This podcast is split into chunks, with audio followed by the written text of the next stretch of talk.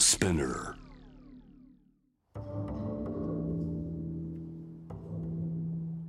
藤原信也新東京漂流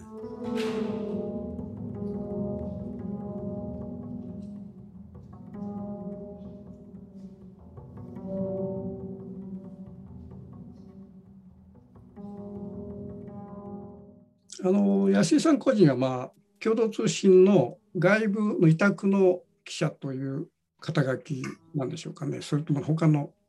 うん、なんか通信員っていう通信にか。はい、っていうのがあって、要するに、まあ、あの本社から来る、うんえー、と特派員と、特派員はもうそこに何年かいて、どっか行ってしまいますよね、変わりますよね。うんで、私の場合はずっとそこにいるっていう。あはははやってる内容は特派員とはそんなに変わらないんですけど、名前は一応通信員っていう形で。うんまあ、アフガニスタンという、まあ、場所と、割とまあそういう意味ではその世界から、まあ、ずっとこの20年間注目されている場所なんですけども、はいもうあ安井さんのお仕事としては、まあけ結構そのその記事なんか送る機会っていうのはあるんですかね、これまでずっと。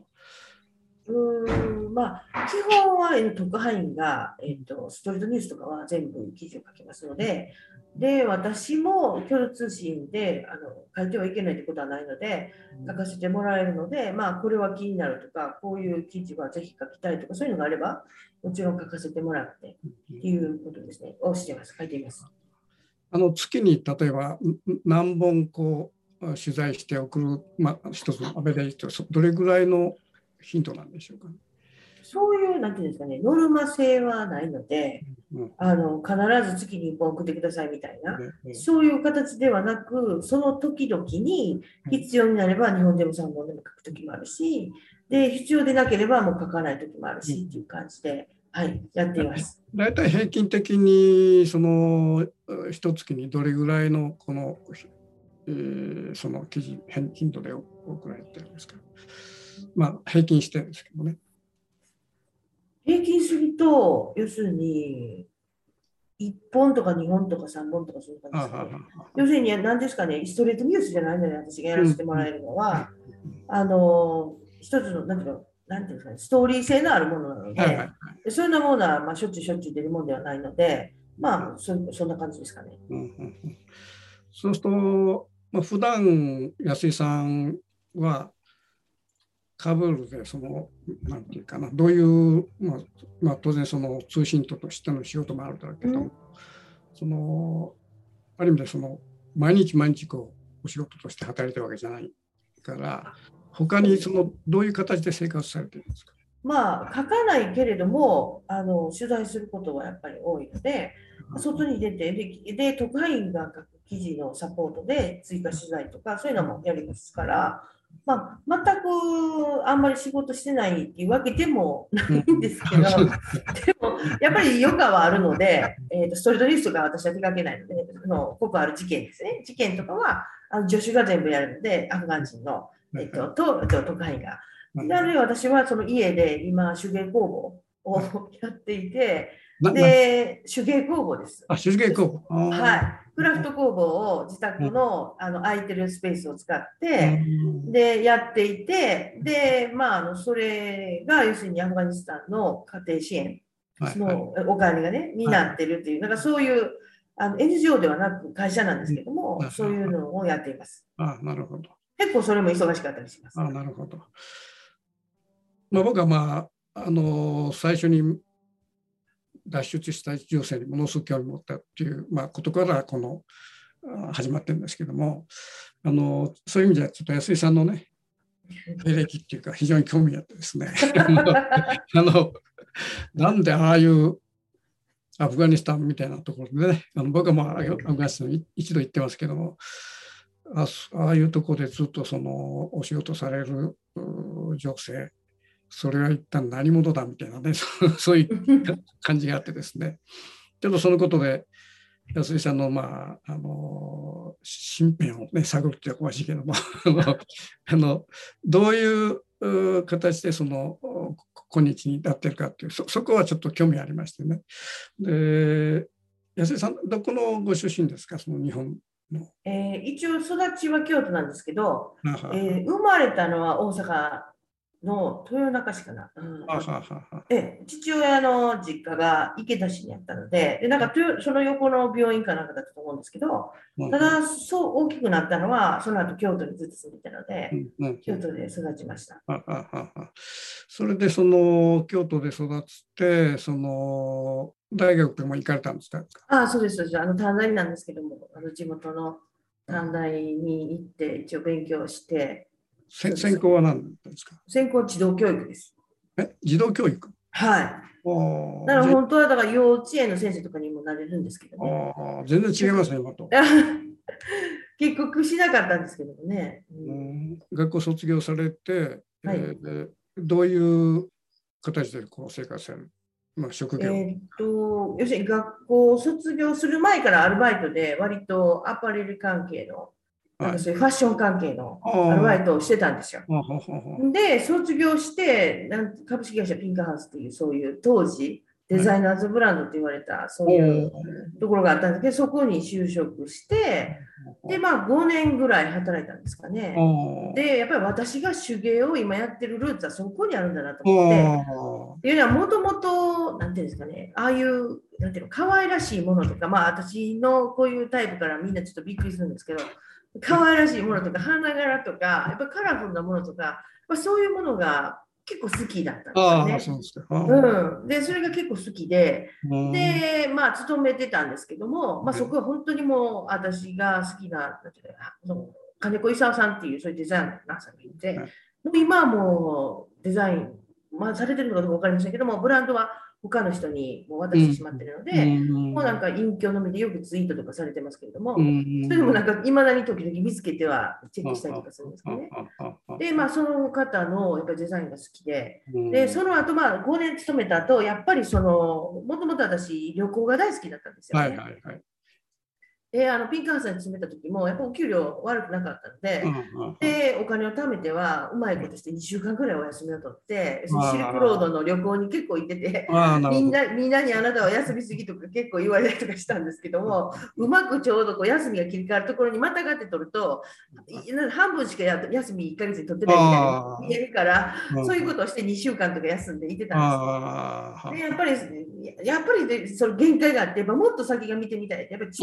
要する、にウルムチぐらいまで行って、ですごいイスラム文化に、なんていうんですかね、興味が出てきて、うん。やっぱりこれはその NHK で見たシルクロードのラグダの大使を見に行かなあかんっていうことになって、うん。で、5年間勤めた後、もうやっぱり辞めて旅行に行こうと思って、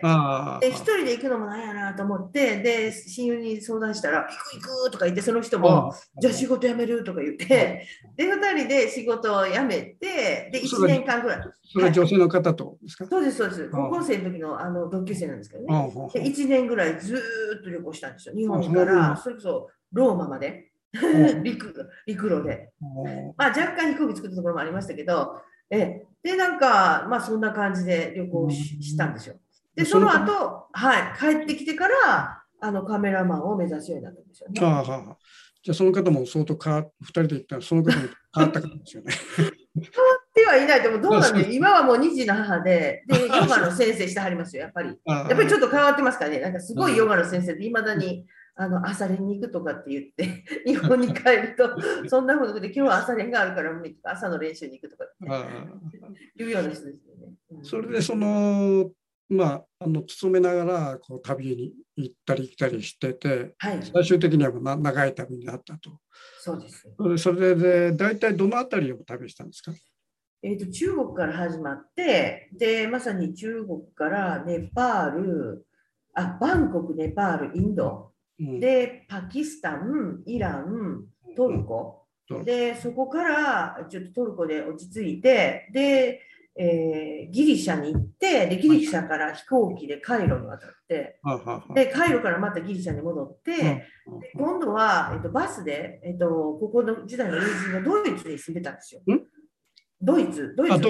でで旦那さんの転勤で、で、うん彼女を訪ねよう、あ、さあ、その前にイタリアに行ったんだ。ギあリシャからイタリアで、あのうん。ここは、まあ、あのあのシルクロードの終点だみたいな感じで、でそこからバスに乗って、ドイツのその友達のところに行って、で、まあ、数ヶ月滞在させてもらって、で、アルバイトとかもして、で、またお金がたまちょっと貯まったのでって言って、また東ヨーロッパの方のハンガリーとか。そういうところに旅行に行って、で、またそのドイツの友達のところに戻ってきて、みたいな。で、その後、まあもうそろそろ帰りましょうかみたいな話になって、もう1年近くなったので、で、そこからまたトルコに戻って、帰ったんですよ、日本に。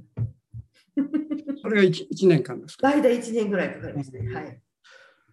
今の話、相当欲張りなですね。あの旅としていろんなところそうですあー。全部あのバックパッカーっていうね、あの時代ですから、に。バスとかね、いろんなもの使ってうんいましたよ。で、できるだけあの空路を使わないで行こうという話で、でただ残念ながらその中国からパキスタンに帰越えたかったんですけど、もう国境が閉まってて、はいはい。えー行けなかったんですよ。うんで、それでしょうがないから一旦、フンミンだったかな、なところまで飛んで、で、なんかバンコクに入って、で、バンコクでちょっとゆっくりして、で、バンコクから今度は飛行機でネパールまで飛んで、で、ネパールからまた仕切り直して、陸路でずーっとインド入って、えっとパキスタンに入ってっていうのをやりました。うん相当まあバイタリティな旅ですね。楽しかったですね、今から思えばね。それが何歳ぐらいの時、まあ、20代ですか、25歳ぐらいかな。はいじゃあ一番もう血気盛んなところですね。そうですね。そうだと思います。うん、で、その、その旅を終えて、まあ、日本に帰るわけですよね。はい。それで日本に帰って、どうどうされたんですか？にまだ、日本に帰って、で、どうしたものかなとか思って、ただ旅行の時に、あの、やっぱり見た美しい風景とか、素晴らしいものとか、私はやっぱりその、絵を描くっていうセンスがないことに知らされまして、で絵は無理だってことになって、じゃあ写真ならどうだろうってことになって、じゃあ写真をもうちょっと上手になろうと思って、えっ、と、知り合いの会社に勤めた時に、で社長さんから、じゃああなたこのうちの仕事のね、要するに資料写真を撮ってくださいって言われて、で、もともとそこの会社に出入りしてたカメラマンの、プロのカメラマンがい。らっしゃって、で、そこのプロカメラマンの人について若干教えてもらいながら、で、写真を撮るようになって。でありがたいのはやっぱりそのやっぱりその撮らないと写真ってね、当時ほら、フィルムでしたからね。はいはいわからないじゃないですか。はいででも撮るにはフィルムがいるしっていうのですごいなんていうんですかねあのお金もかかるし、えー大変なんですけどちょっとその社長さんはすごい社長さんでうんそこら辺もよく分かってくれて、うん。あので好きでだけ撮ってくれたらいいからっていうふうに言ってくれはって。うん。で、そのカメラマンの人も、あのプロのカメラマンのね、師匠なんですけども、あのちゃんといろいろ教えてくださって、で、そこでまあちょっと写真の基本みたいなのを学んだっていう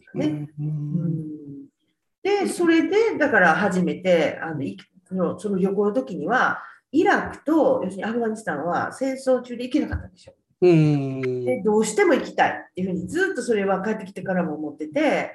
で、なんかたまたま、そのイラクの子供を支援する人がいてて、女性の方がね、で、その人とお知り合いになって、で、なんか当時、サダム・フセインがお誕生日の時にうん招待するんですよね、外国からジャーナリストとかを。うんで、彼女はなんかそれの招待券みたいなのを持っていて、で、私を誘ってくれたんですよ、一緒に行きませんかっていうふうに。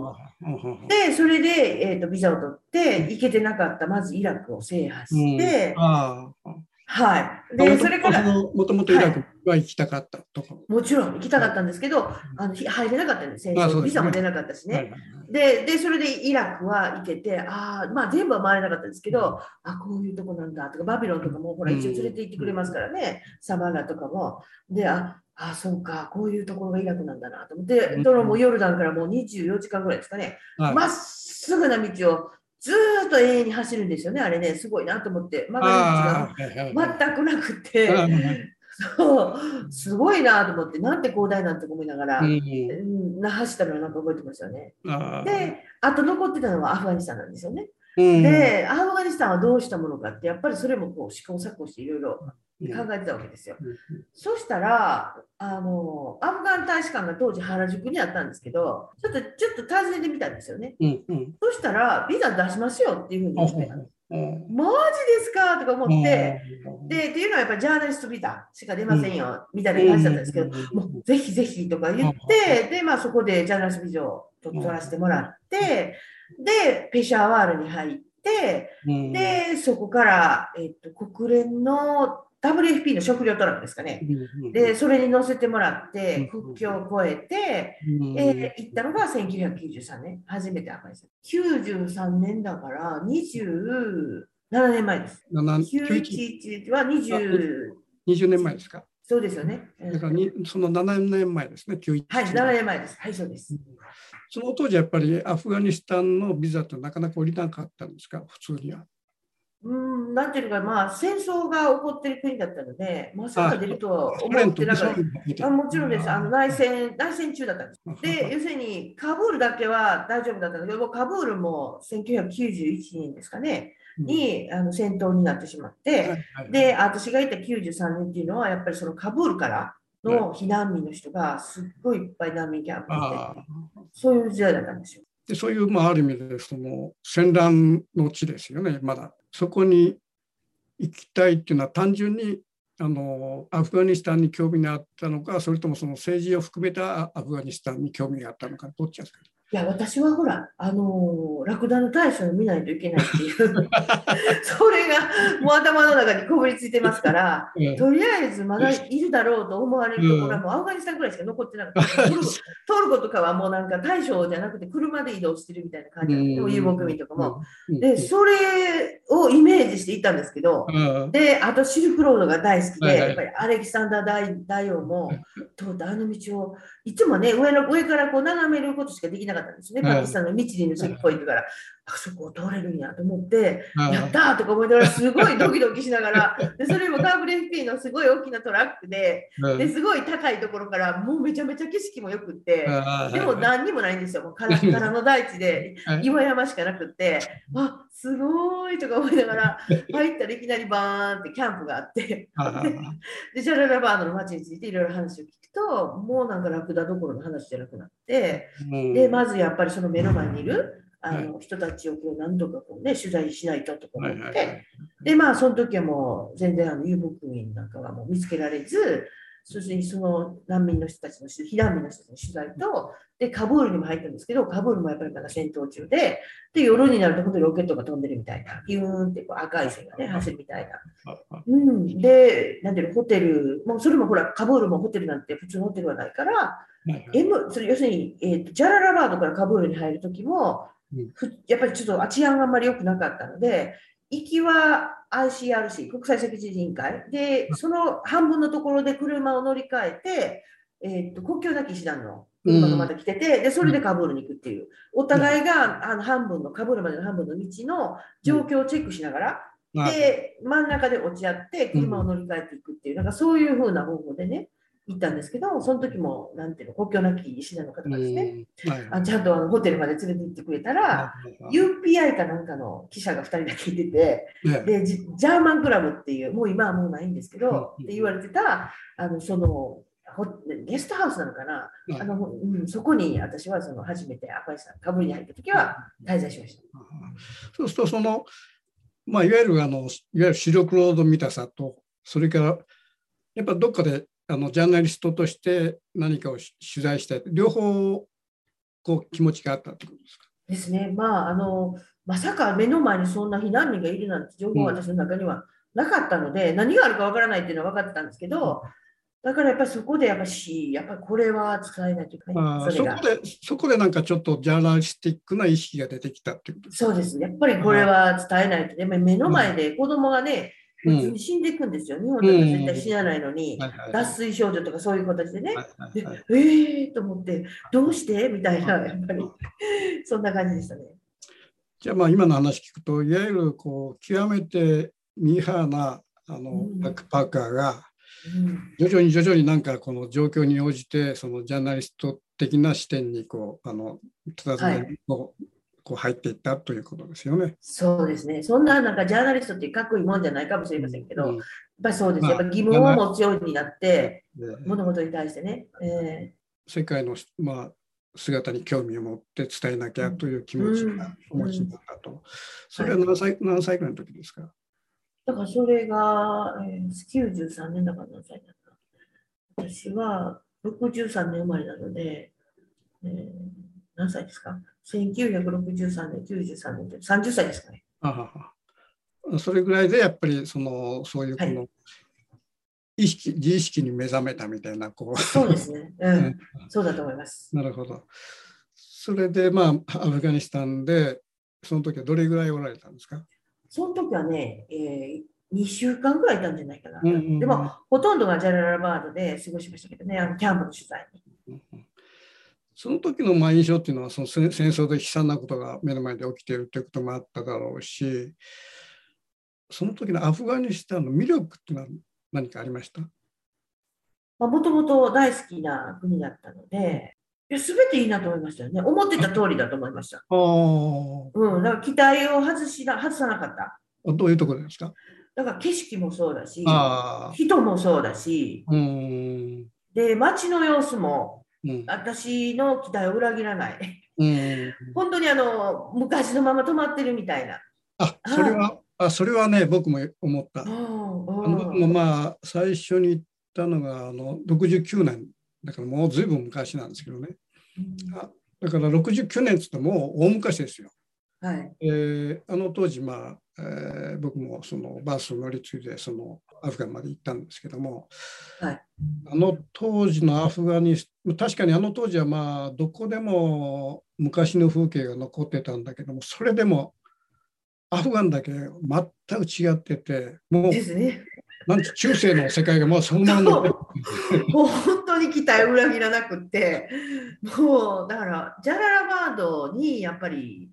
そのね、難民の取材があったので、えーうん国連難民の事務所、UNHCR ですね、うんそこの事務所に泊めてもらったんですよ、ずーっと。ここホテルとかもないので、で、戦闘はそこはなかったんですよね、うんジャララバード自体は。なので、もう、まあ、バザールとかも普通に行けるし、で、やっぱりその様子が、まあもちろんパキスタンの延長みたいなところあるんですペシャワールもまあそういうところだったので、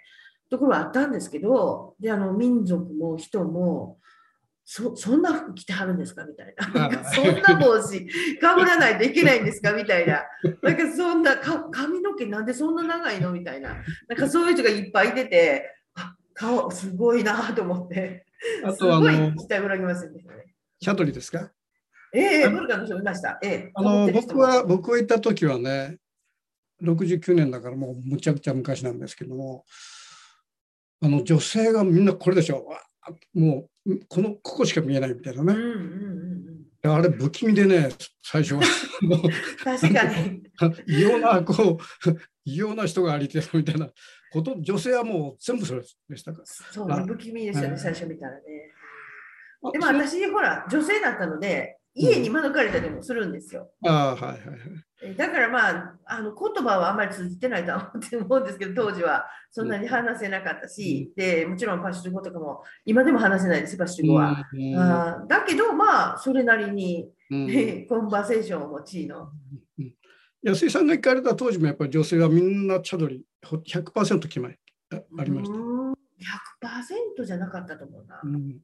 ええ普通にあのドバタっていうより大きなね、スカートで、はいはいうん、そういう人の方が、ジャララバード多かったんじゃないかな。暑いから、特に気候がね。じゃあ僕がいた当時ともかなりその女性の風俗は変わってますよね。ですよね。多僕がいた分時はもう100%チャドリ着てましたからろ60年代ですもんね。ですよね。はいはいそれはそうだ、もっと今以上、私が見た時 以上にとんでもなく、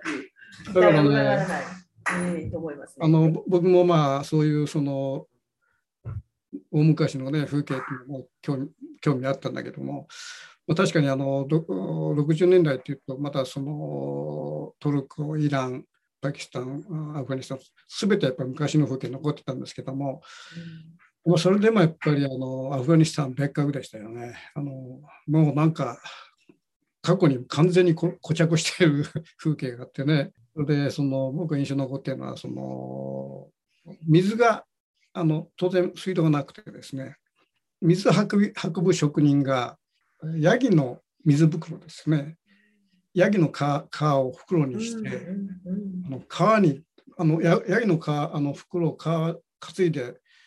あの歩いてる人たくさんいるから何だろうと思ってみたらポタポタ水が落ちててあれ何だろうと思ったらそれをどっかに持っていった今度は殻の皮を持ってってですねどこに行くのよとついていったらですね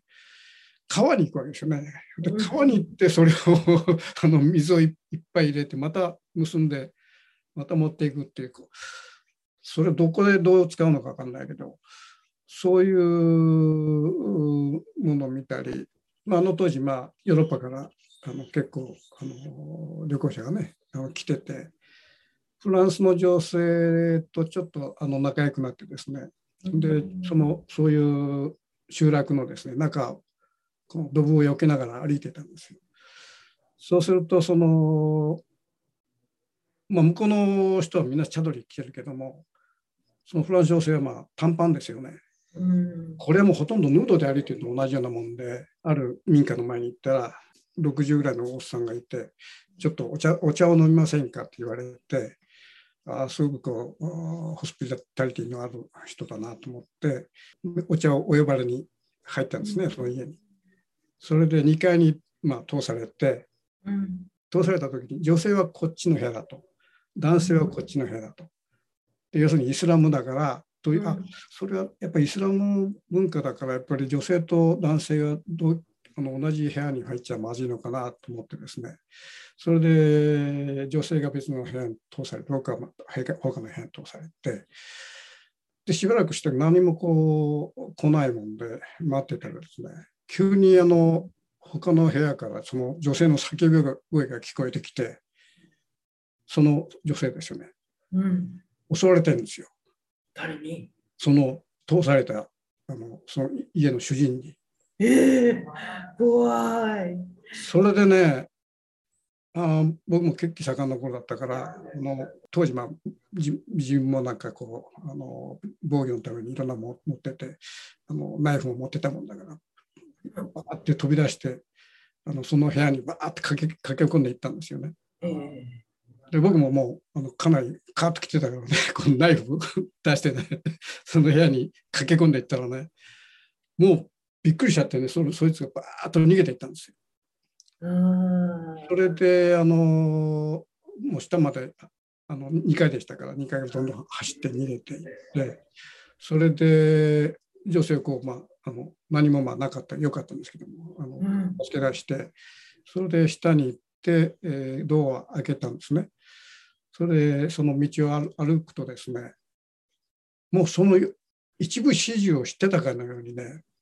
あのこの近辺の人の目がね男なんですけどみんなものすごい鋭い目でこっち見てるんですね。うん、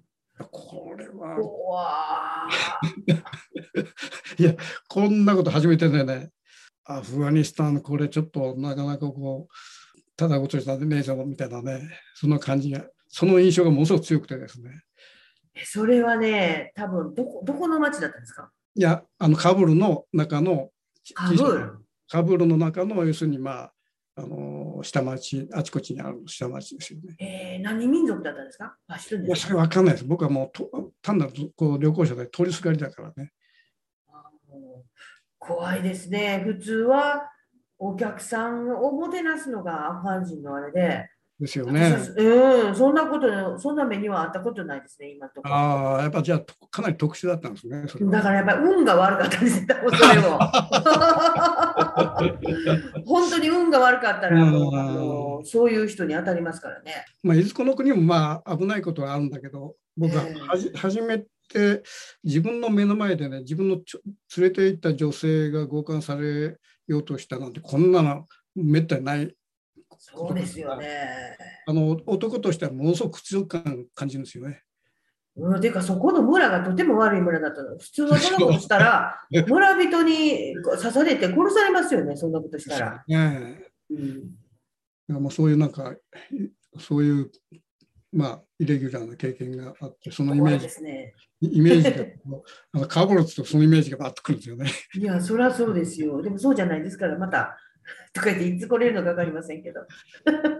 そそれってまああのいわゆる、半ばジャーナリスティックな仕事もそのアフガニスタンでちょっとされたわけですよね。もちろんそうです。はい、的なことをされて、はい、その時は記事かなんかは書いたり送ったり、まあ、書いて発表したりとかそういうことありますか？送ることはできなかったですけど、帰ってからは、その最初の、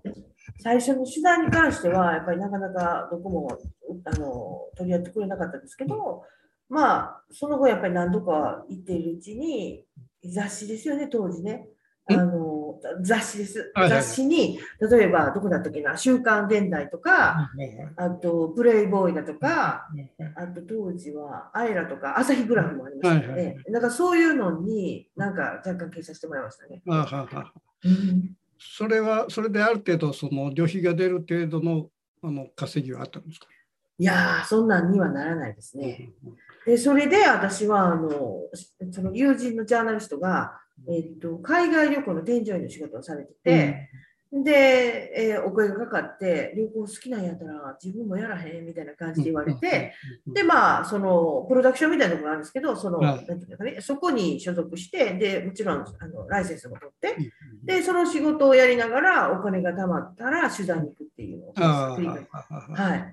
まあ取材とその旅両方、うん、あの一石二鳥好きなことだったので、タリバンね、大変でしたけど、ええ。うんうんうんうん。それでこのアフガニスタンにこう集中していくということになったわけですか？そうです。やっぱりあの他のところの取材に行ってたんですけど、例えばパレスチナとか、うん。スリランカとか、あとどこかな、あとモンゴルとかにも行きましたけど、でもちろんイラクもですよね、はい。うん。イラクは2、3回行ったのかな。で、やっぱりいろいろ見たけど、私が好きなところはアフガニスタンだなとあ思って。うんうん。それはやっぱり昔のネイティブな中性的な風景がまだこう温存されているという。うん。そこが一番大きかったですか？うん、やっぱりその、まあ、あの写真を撮るものとしては、すごいフォトジェニックな光景がいっぱいあるし、でそんな中でまあいろんな問題はありながらも、でやっぱり遊牧民が、ね、遊牧民を探すっていうのが私の一番の目的だったので、まあえーまあ、それもじゃあその、なんていうの、いろんなその政治状況とか、国内の情勢を見ながら、引き続き続けてましたね、その遊牧民探しを。あの僕もねアフガニスタンは本当このネイティブなこのなんていうか野生的なもの残ってたりして、もうあの世界の国の中でも非常に特殊な、ね、国だと思っててこれはあの男として負けたなっていうねあのこともあったんですよ。でそれ何かというとですね、あのあそこはあのアフガニスタンはあのちょっと郊外に出るともう郊外に出るとこう瓦礫ですよね。ずっとその砂漠でもまあ石石のうん原でずっとあって。でそこをしばらく歩くとあの小さなこう水水があったんですよ。うんそこで休んでたらですね遠くの方で砂煙がバーって上がってですねそれで何かなと見てるとあのどんどんどんどん近づいてきてですねよく見たら裸馬に乗ったうんあのそうですね、まあ、40ぐらいのおっさんなんですよね。それがぶわーって裸馬乗って走ってきてでその湖の僕の近くのまで来てですねその裸馬をねストップさせる時の格好がいいんですよ。ぶわーってかブレーキブレーキかけてねその砂煙がぶわーって上がってねうん。あの一気にブレーキかけてでそこからポンと降り降りて馬に水を飲ませて馬もねあの汗かいてましてね。それで水飲ませてあの3分ぐらいかな。の飲ませてまたそのままポンって乗ってうん。そのままバーって走ってまた同じ方向に帰っていったんですよ。うこのんね勇壮さがねすごいなと思ってね遊牧系だと思うんだけどこのこの男っぽさってのはああこいつには負けたなと思ってねそんなやっぱりあのアフガニスタンそういうなんか男の姿うん。を見たのはねあの僕長い旅行してんだけどこいつはすごかったですね。ですよね。私もなんかあのそのなんかテレビの取材に行った時でしたかね一緒に来ると。でドスタンの将軍に会ってで北部のフロントラインを見たいって言ったらうんヘリコプターでマイマナに連れて行ってくれたんですよ。うんでマイマナの砂漠の中にい何にもないんですよ何にもあの砂砂漠でいきなり馬に乗った選手が現れてはいはいはい、ですっごいかっこよかったんですよね。でもほら長いできないのでうん。でとりあえず数枚っていうかそのたくさん写真撮ることもできずでもう、はい、ヘリコプターが出ますみたいな感じで言われてで、その後もう一回その人たちが見たくって、で、アフガニスタンに来たためにコマンダマスドまだ現在だった頃で、それが見たいとか言うんだけど、全然それ以降見れなくって、もう二十何年経ちましたよね。あのやっぱりアフガニスタンの僕が見たようなそのなんていうかまあ裸馬に乗ったその荒々しい男みたいなものとそそういう人はたあ見ら見られましたか？あそれはあの北部の方に行くと、もうなんか蔵なんてつけてない人、普通ですよね。うん。ん。で、蔵をつけて、あのでむ遊牧民も、あ遊牧民はまあほとんどラクダでしたけど、あの馬もいましたから、もう蔵なしでみんな馬乗ってて、ええええ、で北部の方の人は見たら割とそういう感じですよね。うん。女性の身から見てそういうその遊牧民の馬裸馬乗ってこう走ってるあの男っていうのはどうですか？この魅力ありますか？ああ、かっこいいですよね。うんで、なんかあんまり意識してないですよ、自分はかっこいいとか。ああそうですねそそう、全く意識してなくって、もう普通で、ビューンって来て、ビューンって帰るみたいな。うん。なんかまたそこがいいですよね。うんなんか格好つけるって感じじゃなくて、自然で、うん、素朴で。だから馬に乗ったその人間の姿っていうのはいろんなスタイルで見てきてるんだけどあれほどなんかこうなんていうかこうネネイティブなねこうう、ん。馬に乗った人間の姿でこんなかっこいいのかと思ったうん。のが本当あの時のうん経験でしたよね。そういう意味じゃそのアフガニスタンっていうのはそういう人がまだいるというこうそうん。で今後そのあれですかこの今からあのまたこのアフガニスタンにお帰りになるんですか？えもちろん帰りたいと思ってるんですよ。夫もまだカブに残ってますし、うんうん私の可愛いペットたちもみんなゴルにいますから、ペペットは何ですか？猫も猫が1匹と犬が2匹。まあ、あの鳥とかもいますけど、まあ、鳥はあんまりその別に私懐いてるかどうか分かりませんけど、この3匹は可愛がってる。あ猫がいる猫います。旦那さんはどちらのだあのその日本人じゃなくて向こうの方ですか、そうです、そうです。うんはい。アフガンアフガンの方で。そうです。うん、で今帰られるその予定っていうのはある程度こう目星がついてるんですかね？できれば、そうですね、あのここ数週間というか、まあ、1週間、2週間の間には、あそうなんだ。あ一旦うんどちらにしても、まあ、ビザも切れるので、パキスタンの。うんええええなんかこう動きたいなとは思ってます。それはあの空路空路でお帰りになる。できれば空路がいいなと思いますけど、うんまあ、まあ、陸路でも問題はないので、陸路でも帰ることができます。いあの出るのは厳しいけど帰るのはそんなに厳しくないってことですか？や、帰るのもちょっとわからないんですよ、様子が。っていうのは、もうあの前のビザは持ってますよ、前の政権のビザですね。だけれども、まあ、ここまだ大使館が開いていないので、そのタリバン政権の。うん。だから空路で入る場合は、多分空港でビザが取れるんじゃないかなと思うんですけど、うん。そうでない場合は、今聞いてるところによると、あの陸で入ったら、最初の町がジャララバージャンなんですか、うん。からだとね。で、そこのタリバン事務所みたいなところに行って、ビザをもらわないといけないっていう、そういう話ですね。まあ今安井さんの教えあのシチュエーションだとやっぱりあのアフガニスタンが、まあ、ある意味で本拠地日本よりもアフガニスタンが本拠地ですよね。このそんのこともあるし、猫犬もいるし。でそそうするとまあ日本にその一緒に帰られるこの正常がむちゃくちゃになってた時にこう日本に一緒にこうあの帰ってくるということは頭の中じゃない。ありますよ、それは。うん、もちろんそれはあります。で、だけどまだ、まだそこに行くにはちょっと早いかなっていうあ感じなので、まあ、またそのカブに戻ってね、状況を見ながら、うん。で、やっぱり自自宅もその別にレンタルじゃないので、自分の自宅なので、あはいはい。で、やっぱりそこを離れてことだったら、やっぱり財産も全部すべて処理して、処分してね、出ないといけないので、まあそういうことをいろいろ考えながら、で、まあ時期が来たら、うん、そういうことも話してます、二人では。まあこれかなりまあ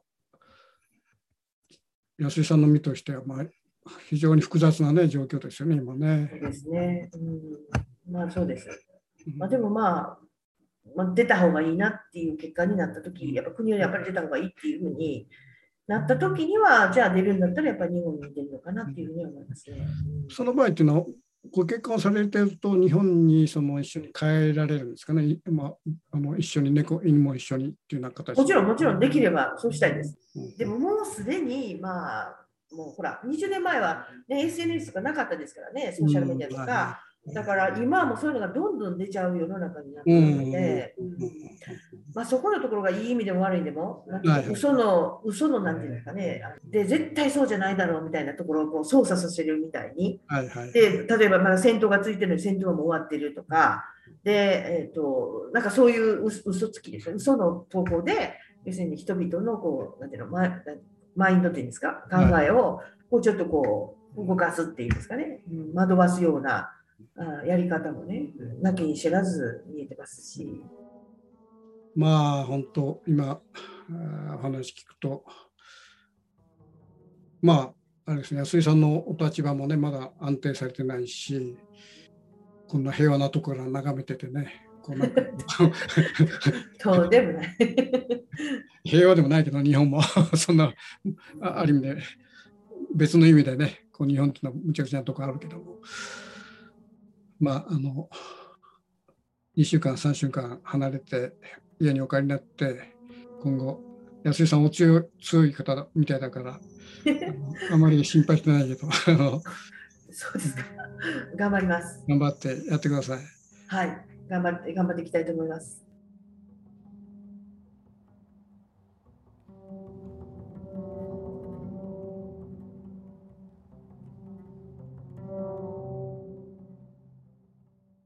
安井さんとの話は最後犬猫のまあほっとする話で終わったんですけども、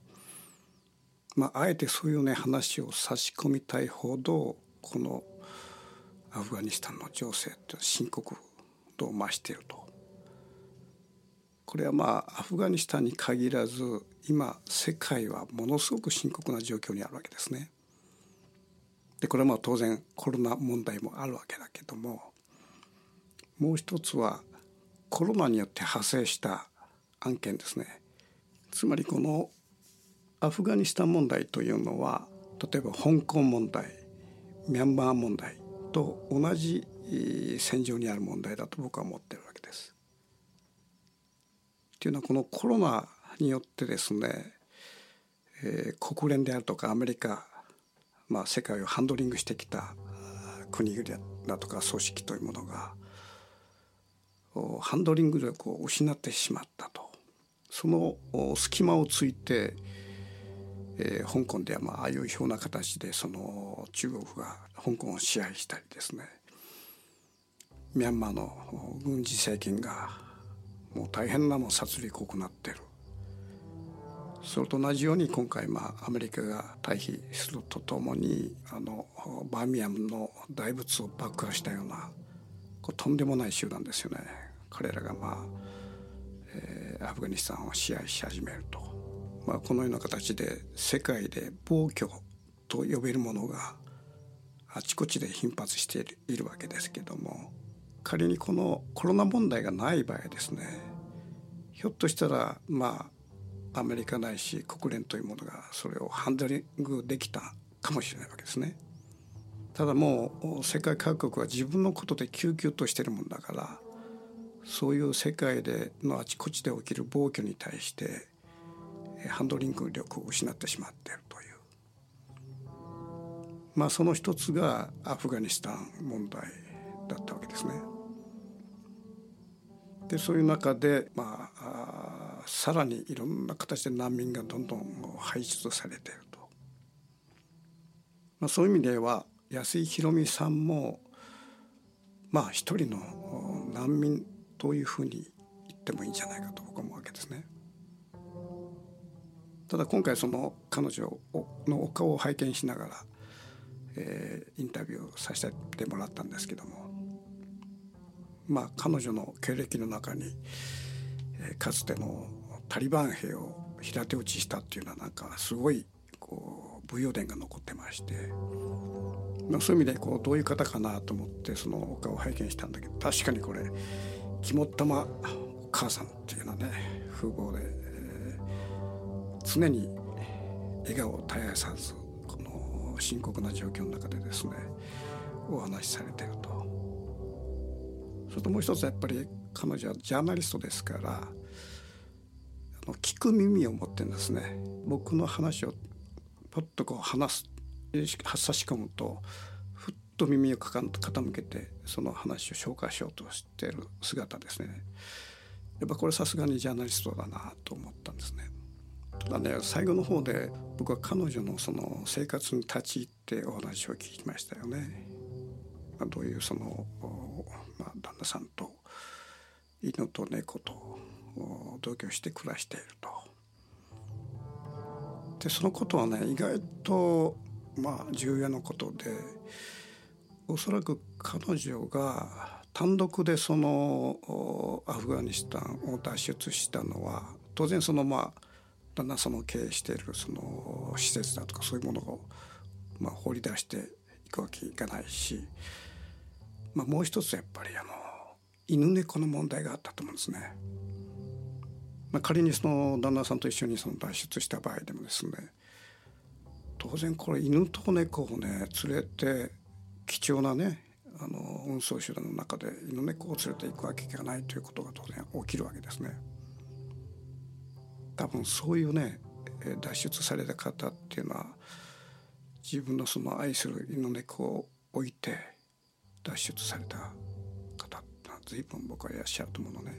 やっぱり犬猫の問題っていうのはまあ確かにこれほっとする問題あの話ではあるんだけどもこれが意外と彼女のね、まあ、今の状態を左右する一つのキーワードだなと。まあいわゆる彼女のこの肝っ玉ぶりがこうそのお顔に拝見できたんだけどもやっぱ最後にその、えー、安井さん個人の身の振り方の話に少し立ち入った時にですねふっとやっぱり彼女の表情が変わったんですね。少し。それだけ大変な状況に彼女は置かれてるんだろうと。まあ、他のアフガニスタンの人々と同じように、まあ、そういう意味でちょっとなんかお手助けをすることないのかなと一瞬こう頭にひらめいたんだけども。なんせああいう遠い世界ですから、まあ、自助。自分で自分助けるしかない。そういうこの厳しい状況に置かれていると、まあ、今後あの安井さん一家がですね犬猫とともにえー、より安穏としたその生活っていうかなそういうものを送られるような状況がね、えー、やってくることを祈って、まあ、このお話を終わります。藤原信也新東京漂流。